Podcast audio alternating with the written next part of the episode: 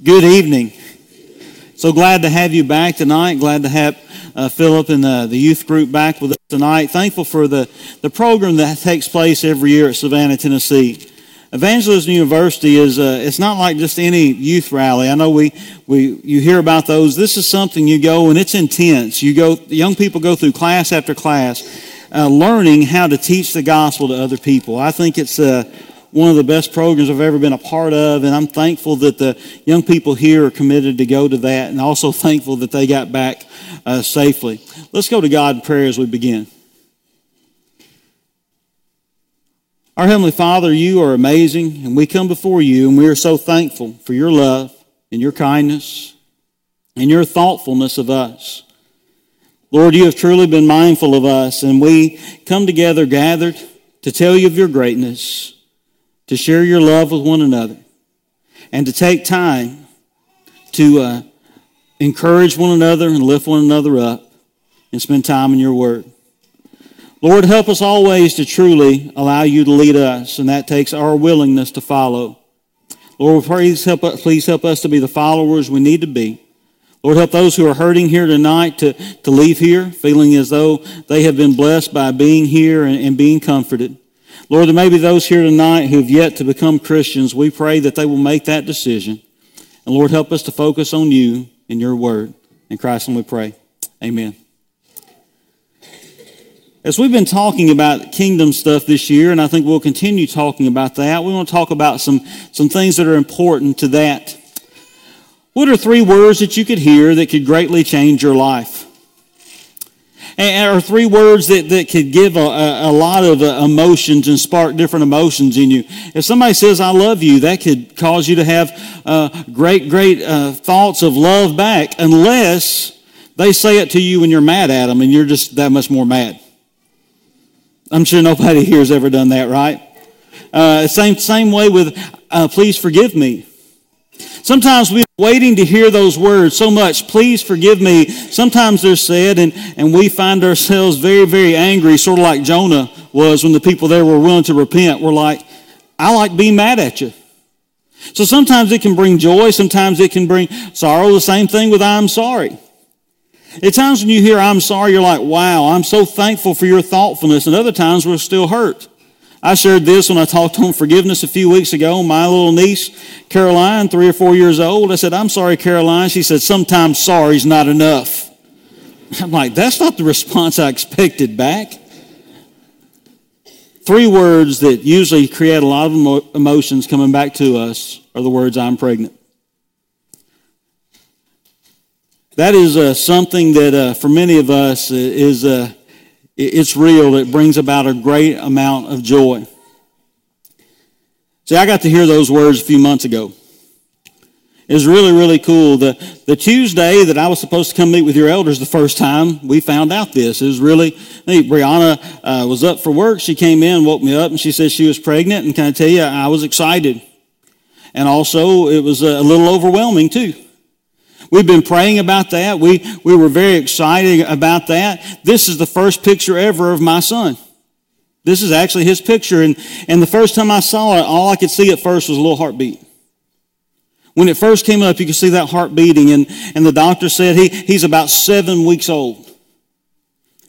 And we looked and we were just blown away. It was one of those things that, uh, you know, you, you have tears. I don't know if you would. I, I, did. And I was just really blown away at getting to see my little boy for the first time. So when, when we had heard those words and the doctor came in and, of course, reaffirmed, when you see the picture, it, it's for sure, okay, that you're pregnant, we were both ecstatic. It was something that was great. And, and in the last ultrasound we had, we realized he's going to take after me. It was really, really cool. I mean, um, I don't understand how that happens, okay, but uh, he, I didn't know if he's going to take more after his mom or me. He's going to have some of my ability. Here's what's interesting. When some people hear those words, they are not the happiest words they've ever heard. There's people that find out when they're pregnant it's something that brings about sorrow or brings about being greatly overwhelmed. And it may be something that they're like, what am I going to do? I, I, can't have a child. There's a lot of different emotions that come from this for so many people. And back in 2014, a, a lady wrote this and, and put it online, and it was an article, a letter that she wrote. She said, I'm getting an abortion next Friday. This is an open letter to the little life I won't get to meet. I saw it on Huffington Post back then, and I remember reading it. I'm going to share it with you. Uh, it was something that, well, it moved me, but that not a. Uh, it, it was something very, very, very difficult to read. Uh, here's what she said. She said, Little thing, I can feel you in there. I've got twice the appetite and half the energy. It breaks my heart that I don't feel the enchantment that I'm supposed to feel. I'm both sorry and not sorry. I'm sorry that this is goodbye. I'm sad that I'll never get to meet you. Uh, you could have had your father's eyes and no, my nose, and we could make our own traditions, be a family. But little thing, we will meet again. I promise that the next time I, I see that little blue plus, the next time you're in the same reality as me, I will be ready for you. Little thing, I, I want you to be happy more than I want good things for myself. I want the best things for the future. That is why I can't be your mother right now. I am still growing myself. It wouldn't be fair for me to bring a new life into a world where I'm still haunted by ghosts, by the ghost of the life I've lived. I want you to have all the things that I didn't have when I was a child. I want you to be better than I ever was and more magnificent than I ever could be. I can't do that for you. Can't do for you what was done for me. Plant a seed of love and spontaneity into a garden and hope that it will grow on only dreams. Love and spontaneity are beautiful, but they are little merit. And while I have plenty of dreams to go around, dreams are not an effective tool for you to build a better tomorrow.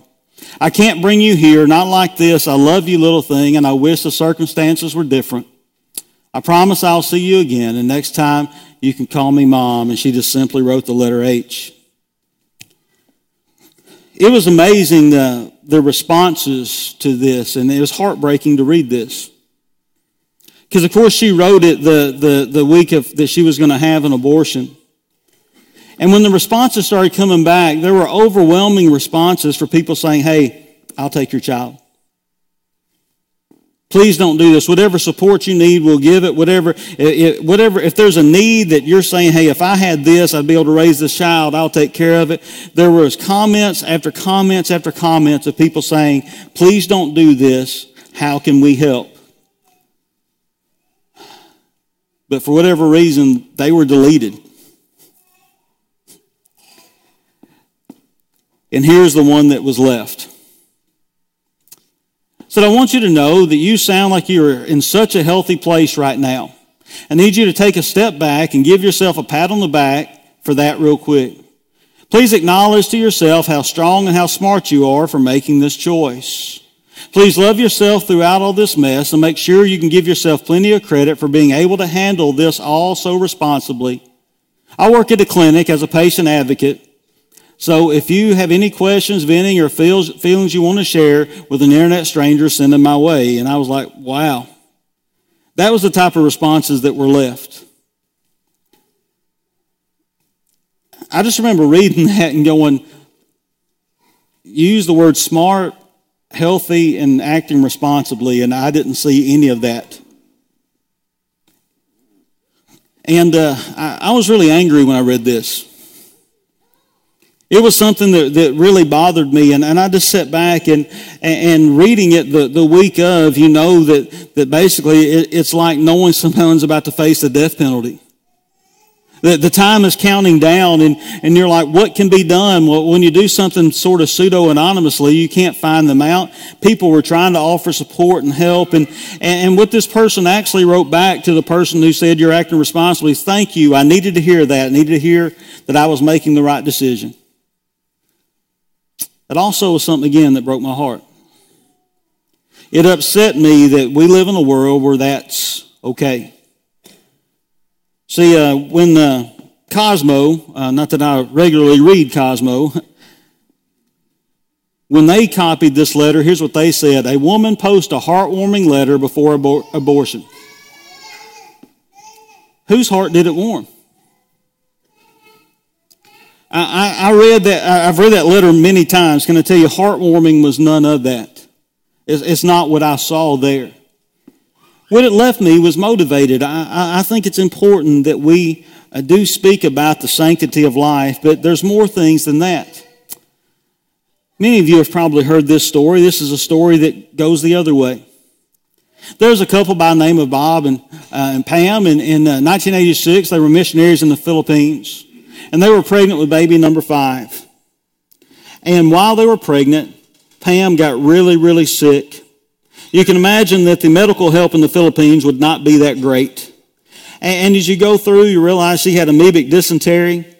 And, and the doctor said, You need to have an abortion. And the doctor said, You need to, need to realize it's not a baby yet. It, this is, you can think of it as a tumor or just blood and tissue. You just need to have an abortion or you'll possibly die.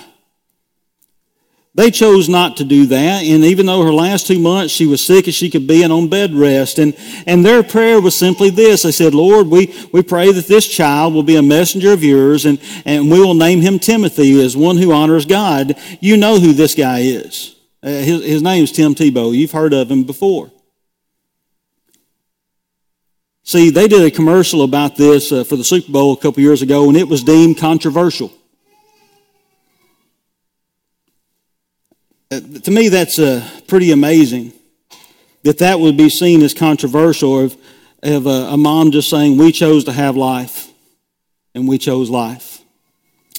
See, what's the difference in, in, in, a world? We live in a world where, where, where people don't see an unborn child as a child.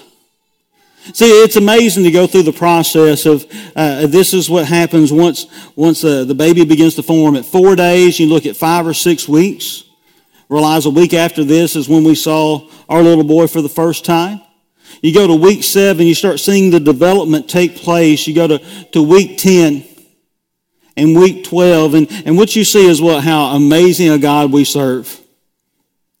How, how we talk about the miracle of life and, and, and we sit there and think it, it's amazing what God has done and what God is able to do and what happens over and over again has happened millions of times since God set it in order through Adam and Eve. And we see a baby at 18 to 20 weeks. And, and I don't know if you remember this. There was a, a really neat story several years ago by a little boy named Samuel Armas. And they needed to do surgery on him while he was in utero. And they went through him. This is at 21 weeks. And as the doctor opened up to go in and work on him, the doctor held his hand. He reached his hand out and just held his finger. And then, then you look and, and you see uh, this is him standing there. I love the way it words this. It says Samuel um, Armas at uh, 21 weeks in the womb, and he says, and now three years out of the womb. He was just alive then. The first picture, he was the second. He was just as much a human in the first picture as he was the second. He was just as much created in the image of God in the first picture as was the second. This is a, a recent picture of him. You sit there and think about this and, and the way uh, we progress and, and how you see it 32 weeks. And you go on to, to, I got out of order, sorry, 24 weeks. And, and this is what's interesting. This is, uh, this baby's 22 weeks old. I mean, 32 weeks old. One of them's still in the womb, one of them's out. It's amazing what God can do, and also it seems how blind people can be. To not see that one is the same as the other. This is one of the most, again, for many people, one of the happiest moments of their life. And it's very important that we realize, and I believe that, that many of us do, those here, and I know we have many who will be tuning in with us tonight, and thank you for doing that that unborn child is a living human being and, and that we acknowledge that. When the psalmist says that the truly children are a gift from the Lord, the fruit of the womb is a reward, we, we need to know that and we need to believe that. And it's something that, that we can sit there and know that God is working and we see his, his work over and over again as we see children being born. When we read through his word, whether we read in Psalm 139 where the psalmist says, You knit me in my mother's womb, nor is my frame unknown to you when I was made in secret. Psalm 22, 10 and 11. You have been my guide since I was first formed. From my mother's womb, you are my God. As Paul writes in Galatians chapter 1, verse 15, God from my mother's womb has set me apart and called me through his grace. You sit there and look and realize that there are references, what, to us before we were born and how God worked and we were alive and we had a soul at that time and we were made in the image of God. To me, that is an amazing thing. But it's also amazing in a bad way that we live in a civilized country, we would say that. A country that seems to be based a lot on science. Don't we hear a lot about science? And how we seem to ignore that very thing a place where abortion is still legal, and that just uh, it, bothers me. It, bothers me a great deal that that is the case. And we have to be very careful. The Bible tells us in the book of Isaiah, woe unto those who call good evil and evil good, that we do not make abortion simply a what? A political issue. I remember when I was a, a teenager, I, I, I, went to a, a program called Young Life. It was sort of like a parachurch organization, took place one night a month, and people from my high school would go to it. And one night we were in there, and they had had a little devotional part, and we're sitting around eating, and uh, they were talking about abortion, and one of the Young Life leaders said, "Hey, uh, this should not be a." Uh, uh, this is a political issue and, and realize that uh, the government doesn't have a right to legislate morality, so it shouldn't be legal. Well, I thought that was the smartest thing I ever heard. You know why I thought it was smart? Because she was really good looking. I don't know if you've ever noticed that. When you're a teenage boy, the prettier the girl is, the smarter they sound. And she was a few years older than I was. I'm like, this woman must be a genius. I thought I left her the most profound thing ever until I talked to my dad, and he let me know that was one of the dumbest things I'd ever heard. He said, um, Is it okay for somebody to come steal your stuff? He said, No. I said, that's against the law. He said, the government just did what? Legislative morality. He said, all laws are is legislative morality. He said, that is not a, a good argument. And, and so I repented very quickly. Uh, it was easier to repent in the presence of my father. There's a lot of reasons for that. But it helped me to see, and we have to realize this is not a, a political issue. This is a very much a moral issue. And it's very, very important for us that, that we address this and we know where we are on this. Because here's what happens if, if we do not see an unborn child as human, we can do anything we want. See, if you asked Hitler about Jews, he would say they were dogs. See, if he didn't refer to them as humans, it didn't bother him to murder millions of them. The KKK doesn't see African Americans or anybody who is non Aryan as human. They can treat them any way they want to. So when you can call a Native American a savage, you can do anything you want. Because you have not equated them with what? Being made in the image of God. And it's important. Dr. Seuss said it, but I think the Bible said it earlier. A person is a person no matter how small. And every human has rights, and, and we should be people, as God's people, who recognize this. And I think it's a very tricky thing in our society because um, it has become so politicized uh, that it is a very much a hot button issue. And the thing is, we are very good at confusing, and, and I think there's a lot of good things. I think one of the ways the devil works is not by planting uh, certainty in people's heads, but uncertainty. He's really good at confusing things and sort of muddying up the waters on things that should be clear. So we live in a very dualistic society where, uh, I don't know if you, if you know this, at one time, the HOV, HOV lanes, uh, pregnant women could drive in it. You know why? Because nobody was going to tell her she couldn't. you ain't going to write that ticket, okay? But they went back and rewrote the law that you had to have people in two seats. It changed. It says two or more person vehicle, but if you read the letter of the law to talk about there'd have to be people in two separate seats in the vehicle. They had to go rewrite it. And it always bothered me that if somebody hurt a woman who was pregnant, let's say it cost the life of the woman and the unborn child, unborn child they could be char- charged with double murder because in that case they always saw an unborn child as a life. But they did not see that as a life when it came to abortion. That, it is one of those things that uh, you can see the devil has confused a lot of people. But for us, If a child is a person is personal, no matter how small, and every child is and every person is created in the image of God, it has to make a difference to us. I like what uh, Desmond Tutu said. He said, if you're neutral on situations of injustice, you have chosen the side of the oppressor.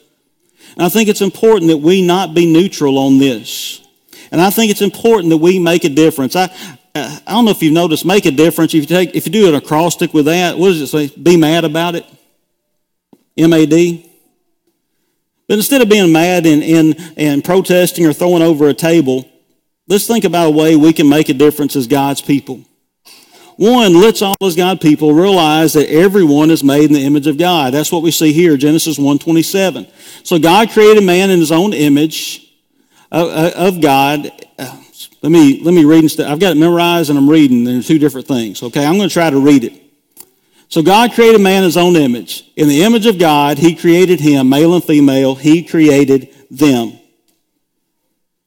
That's something we should keep in mind every day. Why that should affect everything of who we are, how we, how we treat other, how we love our neighbors as ourselves. The reason why evangelism is so important, the reason because there's not a person you'll ever look in the eyes of that Jesus did not die for and that was not created in the image of God. We have to be people who recognize this and this should shape our life and the way we treat other people.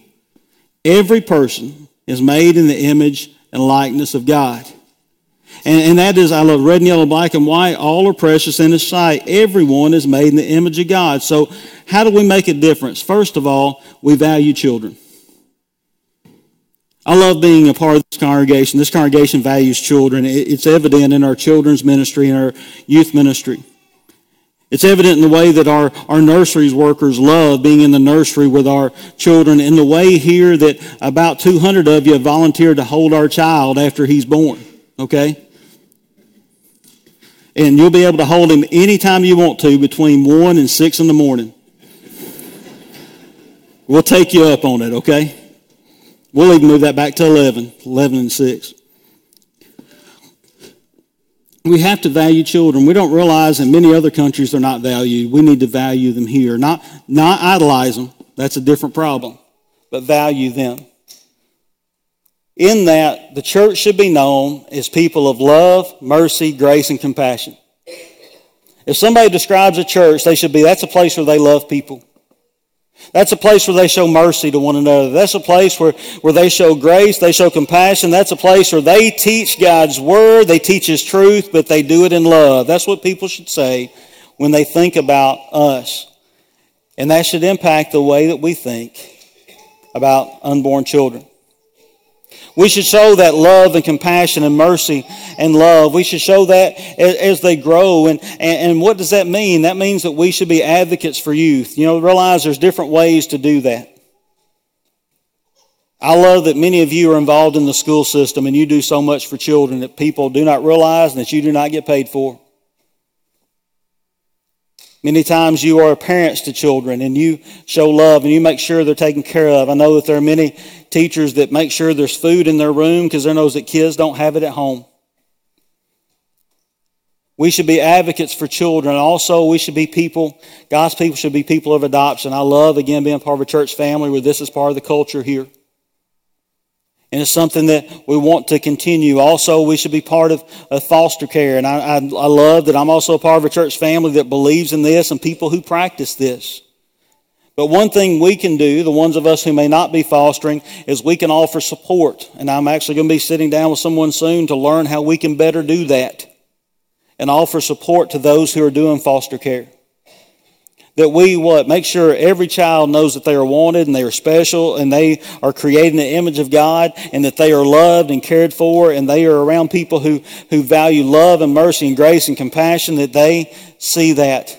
I, I think also we we support good works like Agape that we're going to have a dinner for later. We support a group that does what it, finds ways to minister to families who want to adopt and minister to, to children who need to be adopted or fostered out or, or counseling and helping with unwed mothers or, or mothers who need uh, that for their children. We see that. Again, if we're going to be a church that is based on love, mercy, and, and grace and compassion and the truth and love, uh, we're going to have to offer support uh, many times to, to mothers who are about to have children and they don't know what to do. If they can't turn here, they'll turn somewhere else. So we as God's people have to be people that they know when they come through the door, they're not going to be met with judgment and hatefulness. They're going to be met with support and love and understanding and how can we help? How can we help you in this? I think that is that's big because in a, in a subject such as abortion, it is so easy to let our anger lead. Uh, I preached on this a few years ago, and I went back and listened to myself, and I could hear how mad I was in that sermon. Part of it was I can get intense sometimes. You may have seen that, you may not. If you hadn't, you will. But I was so intense, I'm afraid if anybody heard that, they could miss the point. It's important that we lead with our love, of grace, mercy, and compassion to make sure people know that. Also, when it comes to that love, uh, mercy, grace, and compassion, listen, we meet people who have abortions, who greatly need Jesus. And they're going to need to know that the same God who forgave us can forgive them and that their life is not over, that they are not useless, that God can use them, and that God can, can forgive them, and God can restore them. I think that's huge. We are people. Let me go back to this mic. Go ahead and turn this one on. I'm clicking in and out.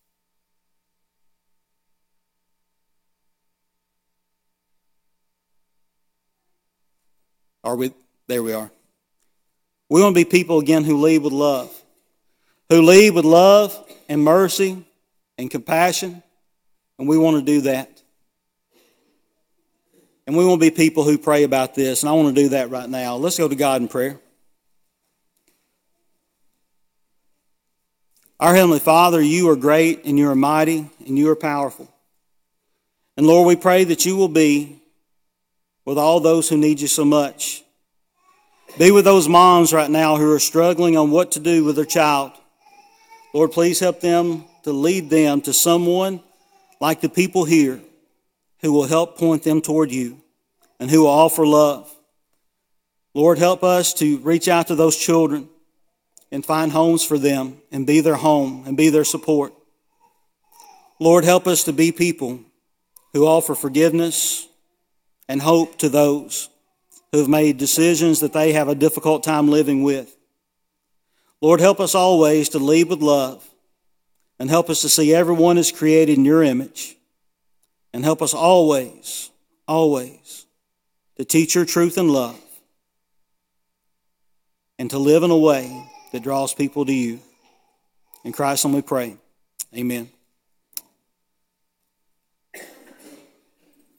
We've talked about children tonight. One of the greatest child, children you can be is to be a child of God. If you're not a child of God, tonight is a night to make that decision. Tonight we can baptize you for the remission of your sins.